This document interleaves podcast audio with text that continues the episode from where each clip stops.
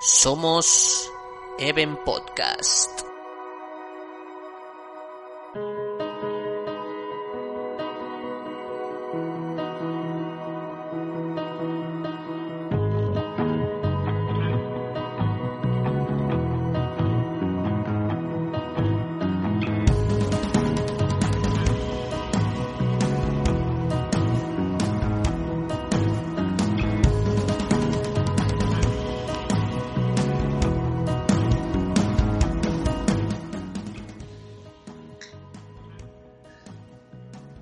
Tardes, Arracha León aquí eh, desde Santo Domingo. Bienvenidos a Even Podcast, programa número 40, cuarta temporada. Eh, y hoy vamos a tocar un tema de actualidad, eh, algo que sucedió hace, hace bien poco, de un conflicto que lleva 20 años en activo y que ha tenido una resolución que se puede calificar de mil formas, sorpresiva, de algo que que tenía que pasar. Cada protagonista ha tenido sus comentarios, sus informes, sus reportes y hoy lo vamos a analizar de las mejores, con las mejores voces eh, de, de, nuestras sintonías. Vamos a conectar en primer lugar con eh, David Ortiz. Eh, nos conectamos con Donosti. David, ¿cómo te sientes? ¿Qué tal? Arracha León. Hola, John. ¿Qué tal? Eh, Arracha León buenas tardes desde Donosti, eh, la ciudad más bonita del mundo. Eh, aquí estamos eh, pasando un día de calor y, bueno, con ganas de, escuchar a, a, estos dos bestias que tenemos ahí, que seguro que nos hablan de cosas que, desconocemos. Y, bueno, habrá sorpresas también. así que bueno, ya, ya vamos a ir viendo cómo, cómo evoluciona el, el programa, pero yo creo que, que, va a estar interesante. Así es, si nos vamos, eh, cogemos la A8, que no, bueno, no sé si la A8 o, no, o, nos vamos a, o nos vamos para Madrid. M, M40. La M40, nos vamos hasta Carabanchel Alto. Javier Solar, ¿cómo te sientes? ¿Qué tal? acabo de venir de hacer el clásico ruta de 12 kilómetros Carabanchel Luche, eh, buenas sensaciones, así que nada, aquí estamos para discernir sobre un tema bastante importante que ha pasado esta, este año. Eso es, eh, la idea del programa de hoy es que Javi nos eh, comience con una cátedra a nivel geopolítico. Vamos a meter el bisturí un poco en, lo que ha pasado en Afganistán en los últimos 50, 50 años y para ello necesitamos contar también con eh, visión en directo desde LA, Los Ángeles, California, United States of America. Teodor Nikolov, ¿cómo estás? Bienvenido. Hola, gracias. Eh, nada, un placer estar juntos otra vez, discutir. Oh, qué, qué gato más guapo. Eh, yo hoy me he levantado pues como los Yankees después de Afganistán, ¿no? Con una resaca así que no, no sabes realmente lo que ha pasado. Eh, hay lagunas en la memoria, no te acuerdas muy bien exactamente por qué fuiste, por qué te quedaste, con quién hablaste, lo que pasó. Cambio así un poco de, de sentido de lo que fue lo, toda la noche o los últimos 20 años. Hoy es fiesta aquí, por cierto. Y... El Labor Day, ¿no? Labor Day, sí el Día de los Trabajadores y aquí, aquí estamos, currando. Trabajando, claro que sí. Te hemos sacado de un poco de la tranquilidad por el deber que nos tiene con nuestros oyentes, con el podcast y eh, vamos a comenzar. Vamos a comenzar Venga. que tenemos ganas. Javi, te voy a pasar el micrófono para comenzar un poquito esta, esta cátedra que tenemos eh, preparada y tú has estudiado muy, muy bien el tema, así que adelante. Bueno, antes de nada te di que ahora que lo dices sí que me extrañaba hoy que tenía muy pocos correos de Estados Unidos y me dices que ha sido fiesta ni me acordaba. Entonces... Bueno, pues, ya sabes, es una de las grandes. Sí, sí, ahora todo tiene un poco más de sentido. Bueno, pues a ver, eh, Afganistán, ¿cómo empezar? Tú has dicho antes 50 años, y incluso me, me remontaba con más, más tiempo. Eh, no es que en sea un 320. país... No, eh, a ver, podría hablar de Alejandro más, así. Bueno, eh, Alejandro no le vamos a meter en el programa de hoy. Eh, no vamos a dejarle tranquilo. La importancia geográfica o las particularidades geográficas más bien del territorio. Porque Afganistán es uno de estos países que es la puerta entre Occidente y Oriente. Si cogéis Google Maps y ponéis la visión Earth, vais a ver que hay una cordillera que es el Hindu Kush, cerca de la zona de Pakistán, donde está el famoso Monte K2, que es uno de los más difíciles de subir del mundo. Es una zona montañosa que separa la zona de China con la zona de Persia, Asia Central. En esa zona, eh, entre Afganistán y Pakistán, Kirguistán, todos estos es donde está esa, entrada de la cordillera del Himalaya.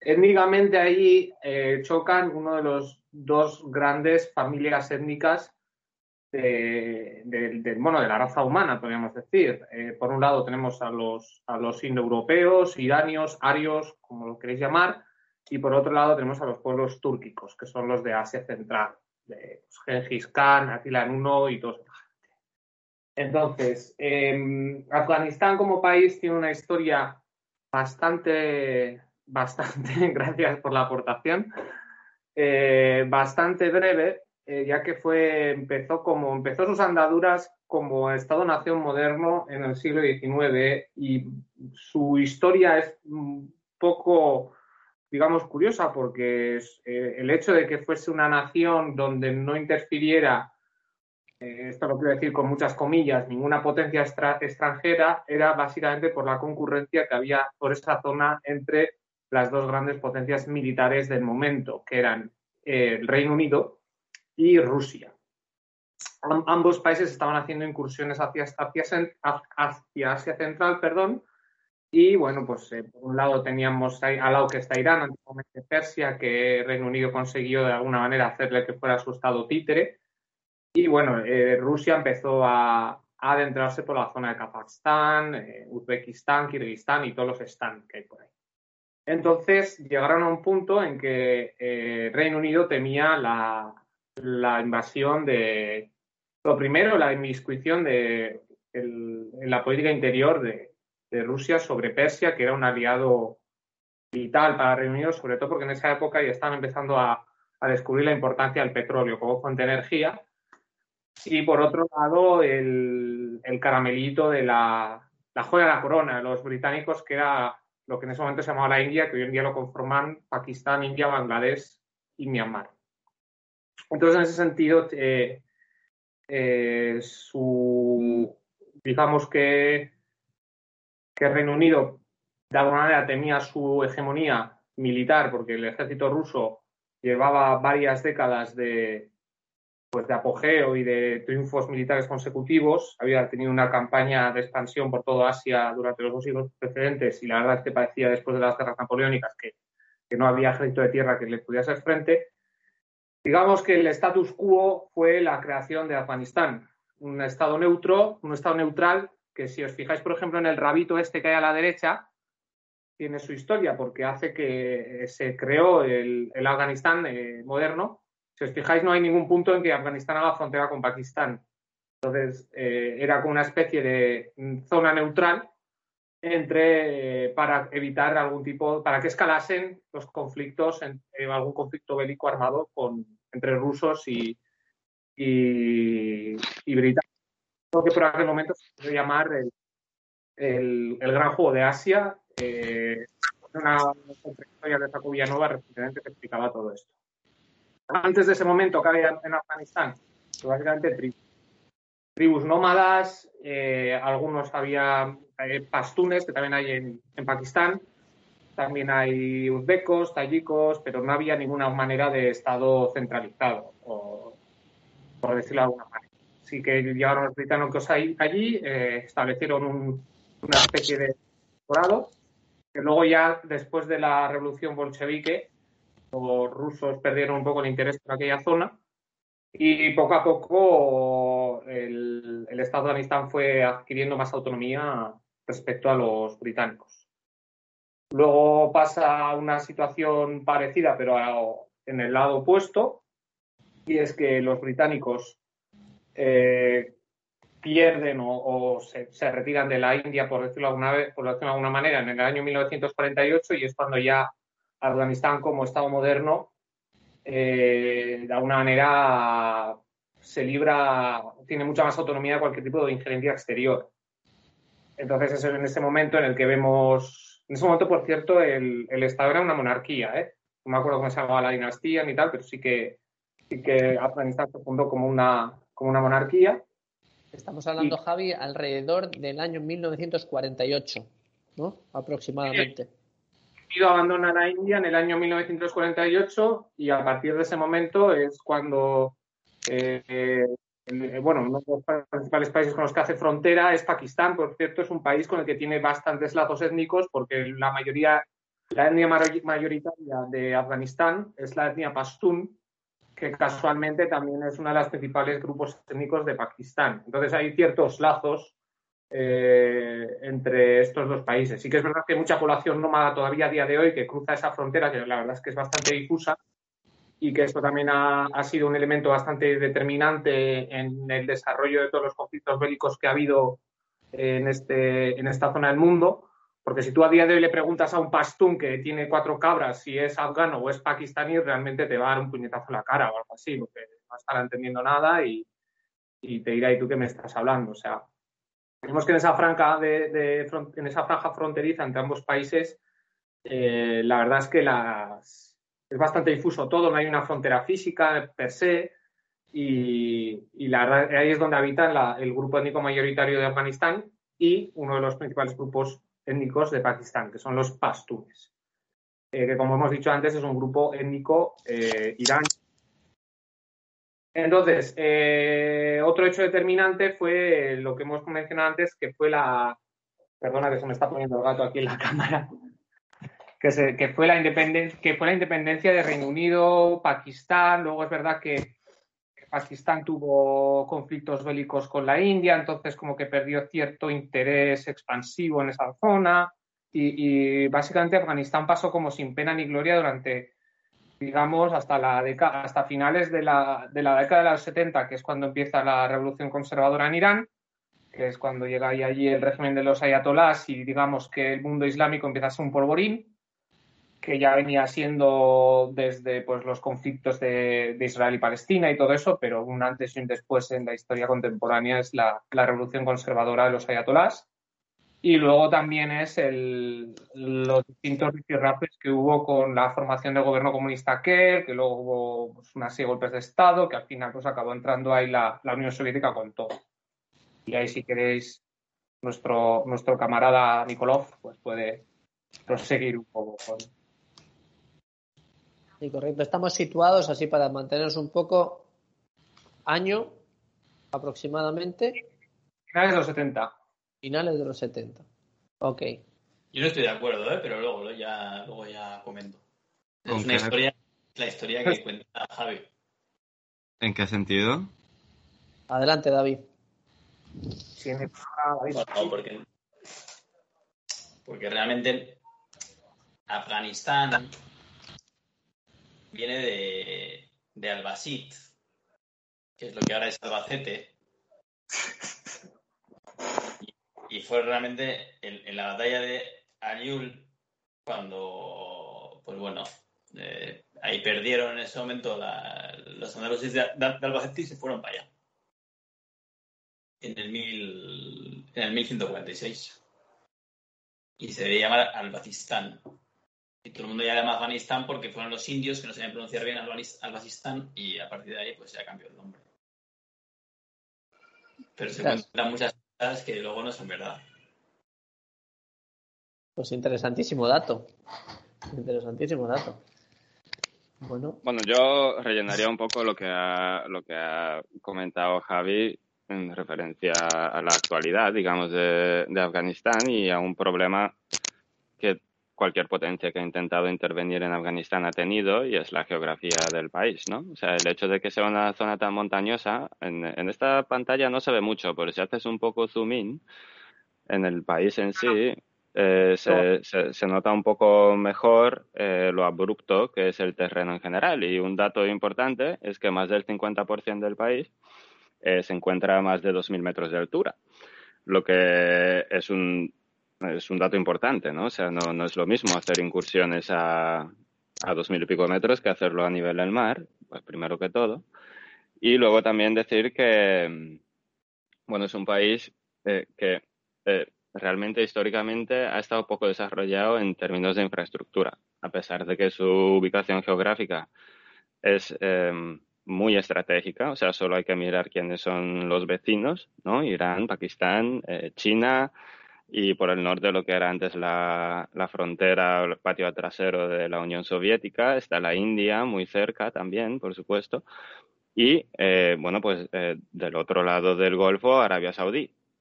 Tampoco está tan lejos. Ahí se ve la puntita de la patita de Arabia Saudí que está a unos pocos kilómetros por aire de Afganistán. Entonces, bueno, siempre es una, sí, una zona, digamos, golosa de controlar y una zona imposible de controlar. Eh, principalmente porque necesitas una carretera para hacer suministro de cualquier tipo si quieres controlar esa zona. Y otro dato importante en cuanto al suministro y carreteras y así es que la carretera que conecta Kabul con Islamabad, hay un pase en una montaña, em, por ahí entra pues como el 80% o algo así de las mercancías que entran y salen de, Afganistán, que principalmente entran. ¿no? O Afganistán tiene una economía tradicionalmente muy precaria, eh, muy descentralizada, ¿no? nunca ha sido un país unido bajo eh, una sola cultura, un solo emblema, no, es algo con lo que la mayor parte de las personas que viven en el territorio afgano se, se, identifican, ¿no? O sea, no, hay, hay pocas cosas que une el país, eh, salvo conflictos internacionales, ¿no? Cuando hay un enemigo común, eso precipita, digamos, eh, la alianza de las diferentes subculturas que tienen, que es algo que no sucede cuando intentan hacer país por su propia cuenta, ¿no? Eh, principalmente porque eh, no, no, se sabe muy bien qué quieren los afganos. ¿no? O sea, ellos no tienen una tradición eh, democrática en la que intentan sacar la media de lo que quiere la mayor parte de la población. Además de que sería un poco imposición, ¿no? Ya que la mayor parte de la, de la población, como comentó Javi, pertenece a una de las cuatro o cinco etnias mayoritarias que conviven en el país. por todo eso, eh, controlar el territorio, da igual si va a ser puramente interno, ¿no? Eh, el país haciendo su propio país o con eh, influencia o intervención extranjera, es exclusivamente difícil. Es, es muy difícil hacer cualquier cosa dentro del país. Y aparte de eso, Afganistán no tiene ningún tipo de sector desarrollado de la economía que sea pujante, ¿no? Sobre el alrededor del cual puedas empezar a desarrollar eh, una economía, industria auxiliar y, bueno, es una economía más moderna, ¿no? Tal como las, la conocemos en el occidente. Pero no, no hay posibilidades de, de, poderlo hacer. Es un país que no tiene, no tiene recursos para poder. Eh... Afganistán, Afganistán tiene recursos naturales raros. Es decir, tiene eh, commodities que son difíciles de encontrar en otros sitios y que hasta el momento realmente tampoco se utilizaban en muchas cosas. Eh, son minerales raros, ¿no? ¿no? No tiene petróleo, por ejemplo. ¿no? Nunca ha sido importante por el petróleo. Eh, vale, todo el mundo conoce que en Afganistán se siembra opio y, que eso es eh, pues uno de los cultivos principales ¿no? de, del país, pero eso tampoco te puede mover una economía. De, la misma, de la misma forma que en ningún otro lado, pues la siembra de un solo cultivo había podido mover la economía de, un país entero. Y un dato importante, por cierto, el otro día, eh, no sé a quién escuché decir que, que, los americanos en cierto momento, en los últimos 20 años, habían intentado hacer unos cuantos programas de, eh, enfocados a la agricultura de intentar cambiar el, el enfoque ¿no? de, de, monocultivo. De decir, mira, ¿por qué en vez de opio no empezáis a sembrar algodón? Y se ponen pues a desarrollar la industria, de, la industria del algodón en Afganistán y se encuentran con un bloqueo brutal en, en su propia casa, ¿no? Porque eh, resulta que, que, Estados Unidos a día de hoy sigue teniendo eh, una parte importante del mercado del algodón eh, mundial. Entonces prácticamente estaba mm, pues, un tiro en el pie, ¿no? Su propia industria de algodón porque los afganos lo iban a hacer mucho más barato. No iban a inundar el, mercado internacional de algodón con algodón y sus propios productores de algodón en, casa pues tocaban a la puerta de la Casa Blanca y decían qué, qué pasa con, con, esta política que tienes en Afganistán. es un poco eh, una imagen de lo difícil que es para cualquier potencia desarrollar ese país, porque al final vas a terminar desarrollando eh, competición a, alguna de tus propias industrias o a alguna de las, de las industrias de tus aliados. Y ya volviendo. podemos, podemos eh, quizá hacer una, una pregunta, es decir, ¿cuál era la intención real de Estados Unidos cuando comenzó este, este conflicto?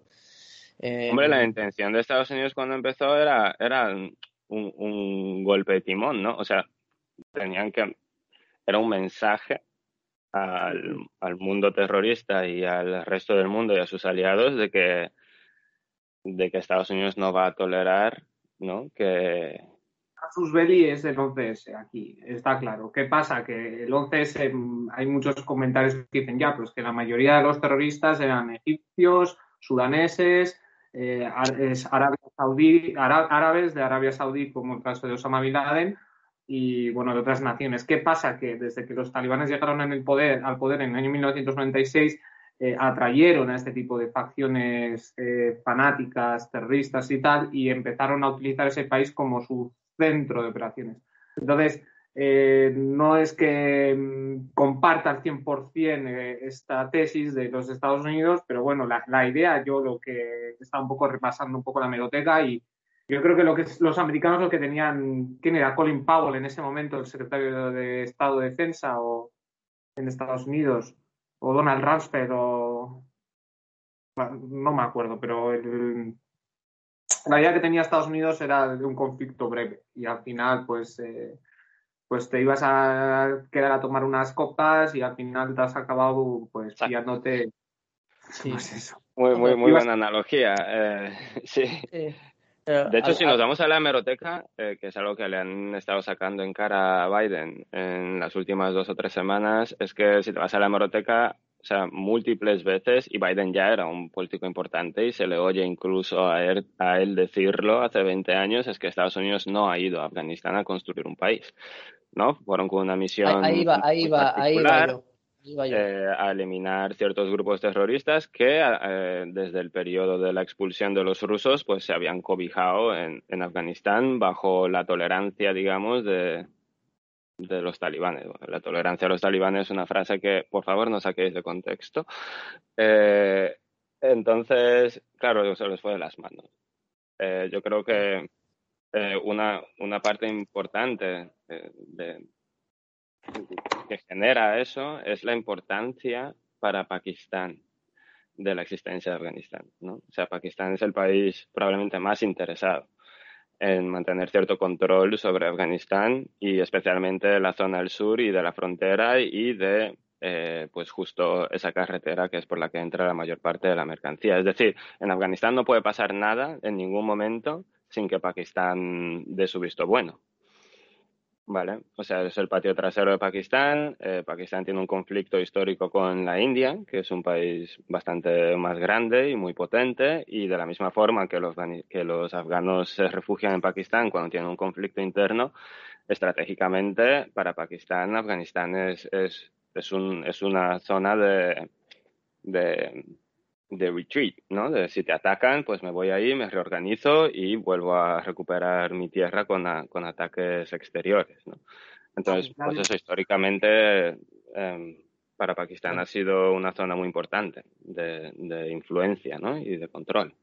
Sí, pero lo que voy a eso, que decía Biden, de que no... O sea, el objetivo de Estados Unidos era dar un golpe al terrorismo internacional pero claro, tú vas a destruir, vas a destruir el país o parte del país. Entonces de repente se meten a, organizar un gobierno sin porque al final eh, el, cambiar un, un, país, si hay unos intereses económicos de hacerlo, no, para mí 20 años es, es muy poco tiempo y hay que invertir muchísimos recursos en hacer algo si quieres lograr algún cambio.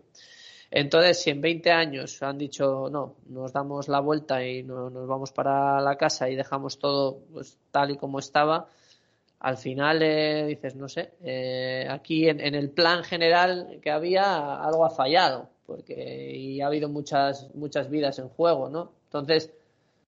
Bueno, lo principal que ha fallado, que ha fallado yo creo que en todos los casos de intentar domar a las diferentes facciones de, grupos afganos es que, eh,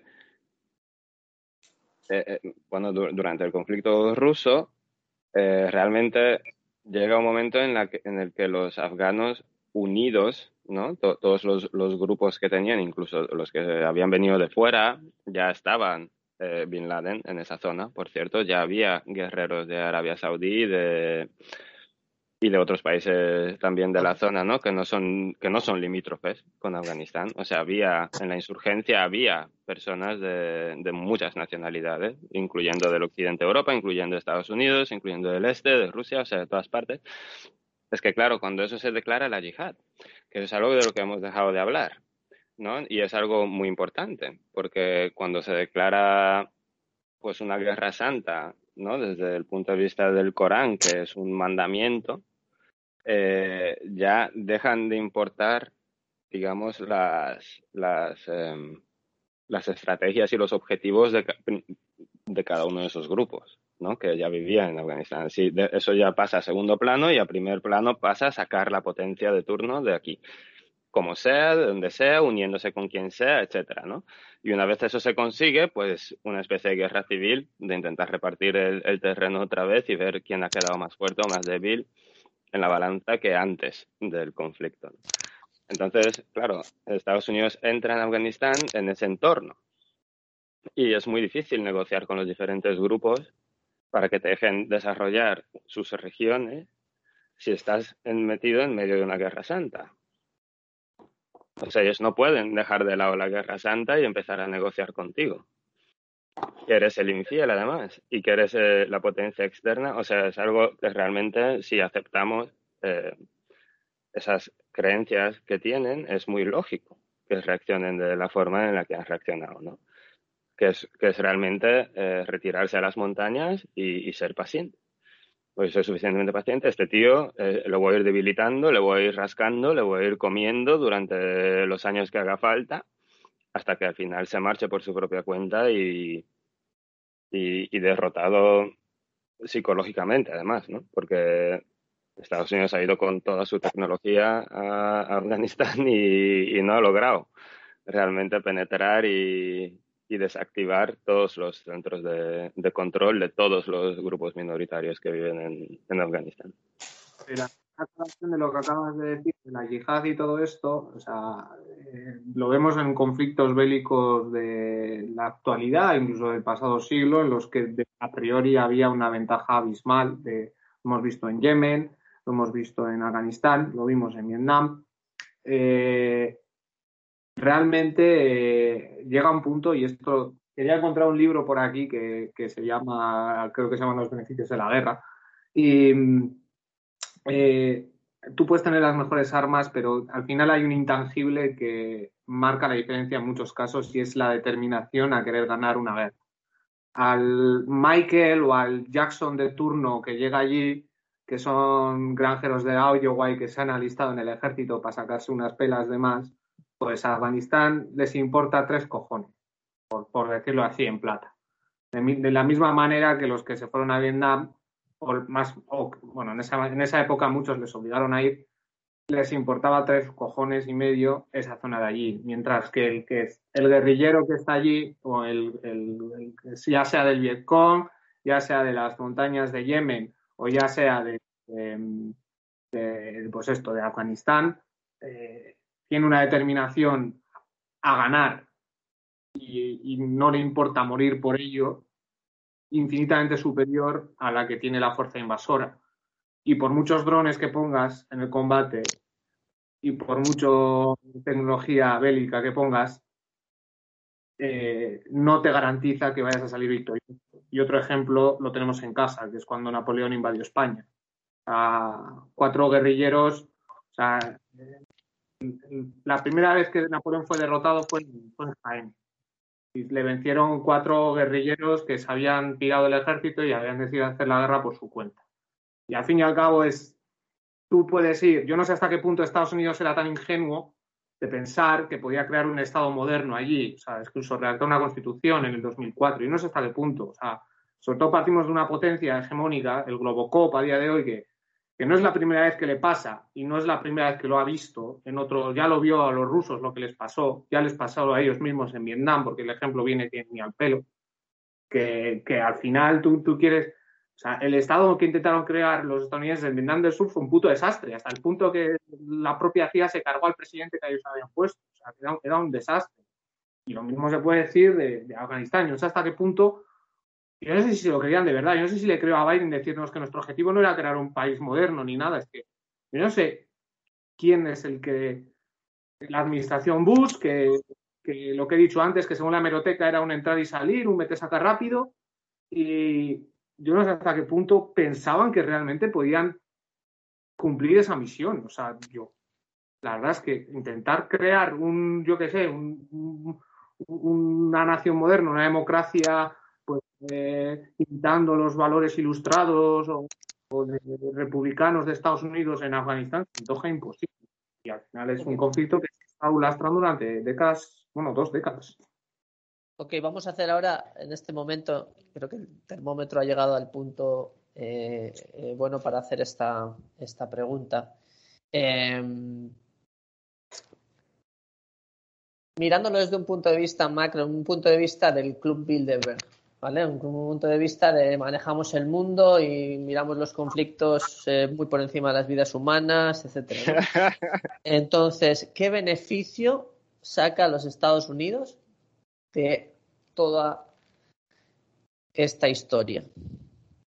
Pensemos en un poco. Yo creo que más, más que beneficios es, es un es un, es un, es un impasse interno político, ¿no? Porque tú vas a, imagínate históricamente, ¿no? Entran los republicanos en Afganistán en el 2001 eh, con una promesa a, a su pueblo y al resto del mundo, ¿no? Porque además en Afganistán, en Estados Unidos no entró solo, ¿no? De hecho, no, no fue una invasión estadounidense, fue una invasión de un grupo unido, de una alianza internacional de países que van ahí a por el bien del mundo. Y claro, esa, esa misión se consigue relativamente rápido porque realmente es muy difícil eh, poner blanco, o sea, negro sobre blanco cuáles son tus objetivos, ¿no? O sea, a cuántos líderes terroristas te vas a cargar, a quiénes, por qué a ellos y qué amenazas supondrían para el occidente si no lo hicieras, ¿no? Entonces tú vas con esas premisas, pero es que las premisas no son claras, ¿no? Porque en qué momento terminas de, de cargarte terroristas en Afganistán, ¿no? O sea, eso, además de que con los terroristas estabas cargando también una parte importante de la población civil, ¿no? No- volvemos a decir, no es un país desarrollado, entonces no puedes hacer incursiones eh, tácticas, ¿no? De, de equipos especializados solo para ir como pues como cuando mataron a, al, al líder del ISIS el año pasado, o hace dos años, en enero de 2019, o el 20, perdón, justo antes de COVID, em, que, que además se publicaron los vídeos, ¿no? O sea, va un equipo especializado, son siete tíos, entran, se cargan al tío, se van, se pillan el helicóptero y se piran. Eso no se podía hacer en el 2001, porque no tenían las bases que tenían, eh, que tienen hoy los americanos, y porque no había forma de operar en ese territorio. O sea, es un país muy grande, ¿eh? O sea, es bastante Sí, más sí, grande sí, que. Francia y bastante más grande que España también. Entonces, eh, no, no es tan fácil moverte por dentro, especialmente si estás rodeado de países enemigos, porque desde dónde va a empezar a hacer incursiones una alianza internacional, ¿no? O sea, cualquier país que admita o que les permita eh, hacer operaciones desde su propio territorio se convierte luego en, en un punto de mira pues de todos los terroristas que viven en Afganistán, ¿no? Eh, es muy difícil aceptar eso. Entonces empieza ahí un... Ah, venga, pues ahora hay que poner las bases para poder hacer eh, las, eh, eh, las incursiones militares, pero sin carreteras no tenemos bases, porque no podemos mover eh, todo el equipo que necesitamos mover, porque la gente nunca piensa en una guerra en, en la cadena de suministro. O sea, estamos hablando de cientos de tanques, de municiones, de armas, de medicina, de casas, de comida, de comida. O sea, para tanta gente, ¿no? Que, que metieron en ese país llegaron a tener más de 100.000 soldados. 100.000 personas a las que hay que dar comer todos los días tres veces, ¿eh? O sea, necesitas tener una cadena de suministro para eso, también. Luego, para todos los civiles que vas afectando según vas creando todo eso. Y poco a poco yo creo que pues ha sido como un, como un agujero, ¿no? Que han ido improvisando y metiéndose más profundo y más profundo y más profundo, con un montón de intereses internos, por supuesto, porque eh, todo, toda esa construcción y todo ese mantenimiento de ese sistema económico B en Afganistán, que es militar 100%, eh, no lo hace el gobierno desde el punto de vista como una organización ¿no? Como una agencia del gobierno americano. Eso lo hacen subcontratistas, ¿no? Que de, que de repente empiezan a tener un interés económico importante, ¿no? Para construir carreteras, para construir puentes, desde el punto de vista de la obra civil, digamos, y ya para, bueno, el petróleo, la importación, las armas, etcétera, ¿no? O sea que pero bueno, pero a nivel muchos de, también sectores se de, lucran. de- de- claro, pero eso lo que yo me imagino de, de- de fuera es que al final van a entrar empresas americanas, de capital americano, para con- construir, crear industrias, etcétera, etcétera. Pero si se ha hecho, no se ha conseguido desarrollar porque quizá falte también una educación eh, ciudadana o una, porque es como todo, ahí es una cultura totalmente diferente. Es como decir, mira, nosotros damos, vamos a poner un ejemplo, eh, que no lo sé, pero damos las clases de las escuelas en la calle porque queremos estar en la naturaleza o lo que sea. Y vienen eh, los americanos, ponen unas escuelas, una infraestructura potentísima con toda la tecnología y dicen, no, yo voy a seguir, voy a seguir viviendo, voy a seguir haciendo mis clases afuera, ¿no? Entonces, claro, eso en 20 años, si el objetivo de Estados Unidos era ese, en 20 años es imposible. O sea, es muy, muy poco, son una generación solamente y no, no se puede, no se puede hacer, hacer mucho. Pero aprovechando con eso y ya luego dejando paso a, a- David y, a Javi también, voy a recoger con permiso de José Paunero y siguiendo con lo que estoy diciendo, una cosa que dijeron en economía directa es que eh, cuando se hicieron las primeras elecciones democráticas, después de la guerra, participó solamente creo que un 10% de la población. Es decir, se eligió un, un- gobierno, pero con, con una abstención terrible. Entonces, lo que decía él, y decía además, sin tampoco eh, que no me critiquen por eso, que es solamente una, una idea, si realmente los, pues, los afganos ¿entendido? no quieren ese sistema o no les interesa esto o, o quizá haya que hacer unos programas para educar a la gente y darle las opciones de mira, existe esta opción, ¿te gusta? Pues las cosas se hacen de esta manera o si no se mantiene igual. Pero decía eso. ¿Y si Occidente realmente dice, nosotros no tenemos que decidir por la población afgana, ¿no? Tiene que ser de parte de ellos lo que quieren ser en el futuro. Es muy difícil hablar de la población afgana como un entero. O sea, es que no existe la población afgana como un entero, como nosotros nos imaginamos que puede existir una población española o incluso con nuestras diferencias internas, ¿no? Somos un país mucho más eh, cohesionado que, que Afganistán o cualquier país del occidente. ¿eh? O sea, es que creo que no quieren lo mismo.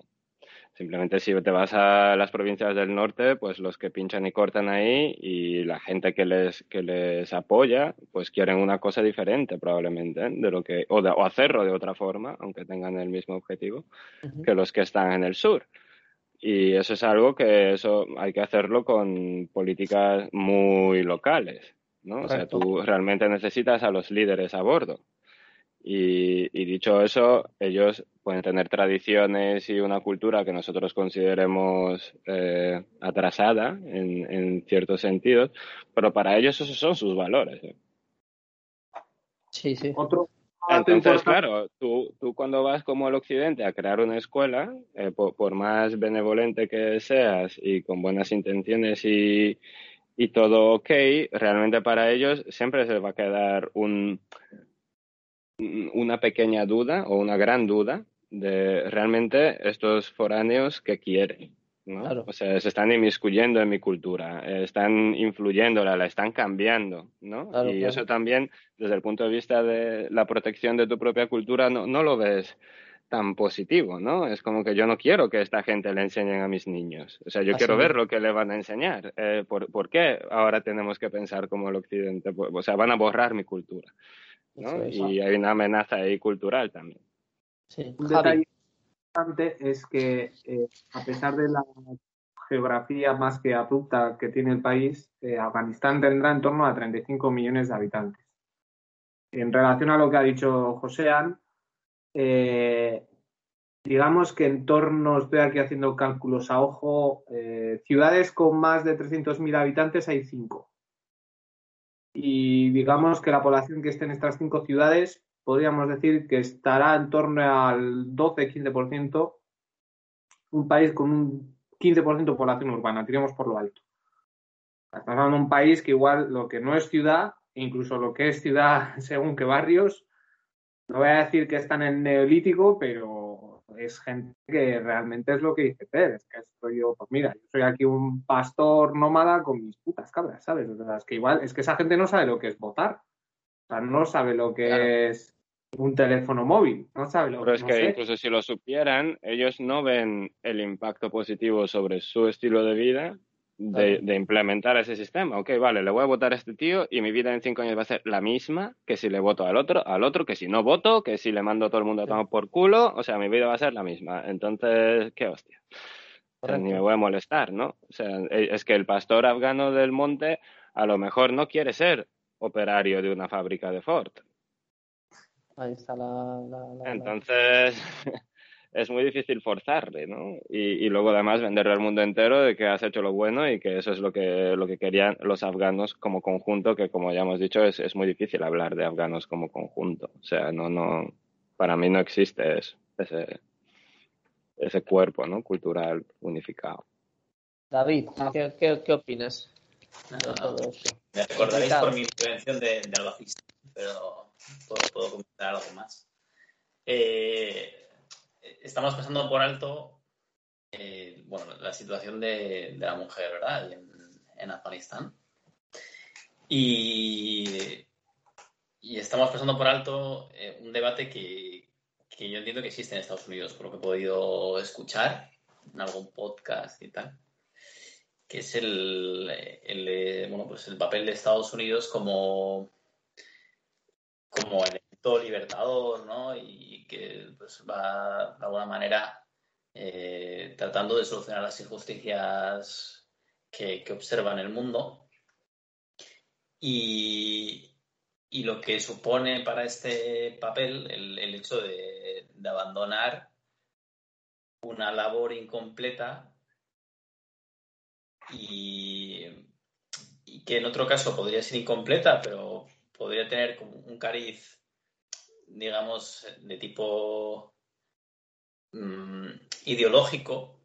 Digamos, pues yo voy a, pues como, como en el caso de Vietnam, pues voy a un, país donde donde pues bueno eh, hay, hay, un, hay un régimen comunista, pero aquí no es tanto un régimen ideológico, sino que ya cuando la situación del terrorismo va, pues bueno, se va disipando o va disminuyendo, o se va controlando, lo que ahora queda es, es la situación un poco de la, situación de la mujer, ¿verdad? Que es, que es entonces es, es, muy difícil de justificar que Estados Unidos pase por alto eh, esto y abandone así el, el, país.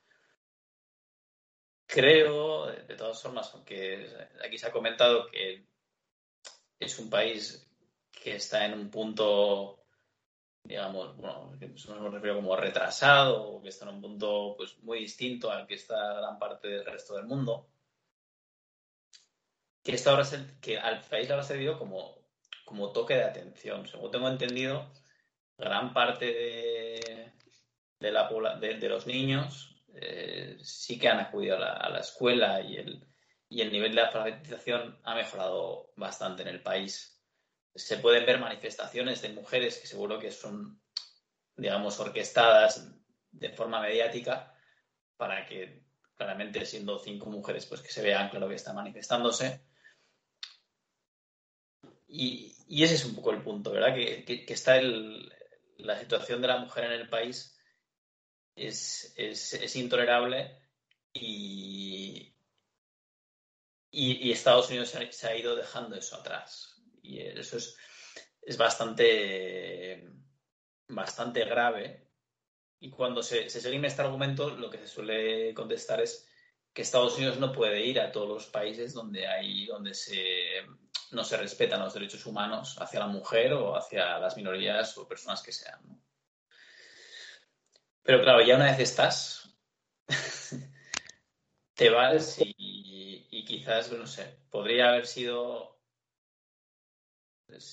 peor que quedara más años, sí, podría haber sido todavía incluso peor, pero éticamente es, eh, parece que sin, sin o, éticamente o, de una forma naif, parece que el, hecho de irse está, está potenciando que se continúen vulnerando los derechos de la mujer en el país. Sí, yo en, parte a esto brevemente, em, sí que es verdad que los talibanes ahora se van a encontrar un país bastante distinto al que, a, pesar de que tenga sus cosas y todo esto, no solo ha mejorado el tema de la alfabetización, un detalle muy importante es que, eh, por ejemplo, no sé si ahora en torno a un 30% de los afganos, por ejemplo, ahora tienen acceso a Internet, ¿sabes? O sea, que es una mierda comparado con lo que, o sea, cualquier pueblo de Cáceres tiene el triple que eso, ¿sabes? Pero, eh, no sé, sí que son datos importantes respecto a la situación de la mujer, sin querer ser tampoco durante los la época estadounidense eh, siguiendo con lo que ha dicho Teddy, no le vas a decir, no le vas a enseñar el lenguaje inclusivo a un pastor de allí. No, lo que hace la mofa realmente, porque realmente ahora va a haber muchas mujeres que va a ser un, drama. leí el otro día estadísticas de la Universidad de Kabul que, mm, que, por ejemplo, incluso cuando estaban los americanos allí, o sea, igual de una clase de 100 alumnos, igual mucho, igual había dos mujeres, ¿sabes? Que incluso hay aspectos culturales que es que Estados Unidos no puede imponer allí, ¿no? Es que la mujer se tiene que quitar el burka o le meto cuatro tiros al marido. No sé. O sea, es, es, muy complejo todo. Pero esos son los procesos de, de, colonización, ¿verdad? Que, que, tan criticados han sido o, o, son por los historiadores. Pues parece que, que, son que, que, que, deberían ser admitidos en algún caso, ¿no? Oye, pues es que ellos están viviendo una forma de vida que no está respetando lo que significa ser humano y hay que provocar un cambio. Es que, eh, bueno, habéis venido muy bien con estos dos últimos comentarios porque la última pregunta del podcast, y ya vamos cerrando, es si creéis, al final decimos el régimen talibán, un régimen muy, muy estricto y muy riguroso, muy... Eh, muy cerrado, si quizá, porque al final los a donde nosotros hemos, hemos comentado casi, casi todos que los cambios quizá tengan que empezar de uno, de uno mismo, ¿no? del plano local. Entonces, ¿esperáis que el régimen talibán, como se le conoce, un régimen cerradísimo, pueda tener un carácter aperturista, pueda abrirse a, a, ciertas, a ciertas cosas a nivel cultural, a nivel de educación? Yo creo que sí, pero relativizándolo mucho. O sea, cuando digo sí, no os imaginéis de que mañana de repente van a embanderar la modernización de Afganistán los talibanes, ¿no? Pero siguiendo un poco lo que ha dicho Javi sobre la aparición de Internet y la mayor conectividad de la población en general, eh, hay, hay cosas del, del estilo de vida principalmente occidental, pero que también ha sido adoptado en, en el Medio Oriente y en, y en Asia, que son muy atractivas, ¿no? que sin duda van a ser atractivas para la población afgana que, que se entere ¿no? que, que existen esos, esas formas de vida alternativas. ¿no? Entonces eso por un lado, ¿no? Se creo que va a haber demanda, digamos, para ese cambio. Y por otro lado, eh, Claro, actualmente la economía de Afganistán, por ahí se andan tirando números por aquí y por allí, que el 40% del PIB es eh, ayuda a la cooperación y desarrollo externo. ¿no? O sea, eso es eh, remesas eh, de todo el mundo, ¿no? Con programas de desarrollo propios que tienen en el país y que ese, ese ingreso se va a secar, ¿no? O sea, tú imagínate, vas a reducir tu economía a la mitad de un año para otro.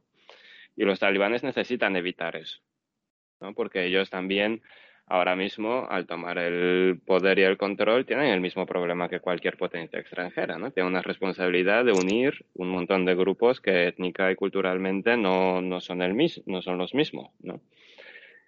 Y si, y si diezmas la economía, pues va a ser muy difícil mantener eh, la cooperación interna ¿no? de, esos, de esos diferentes grupos. Entonces, se habla ahora de que una eh, por eso decía relativizar, ¿no? Eh, una, una, cosa pequeñamente positiva que es posible que los talibanes sí implementen es eh, bajar un poco el, el, el ¿cómo decirlo?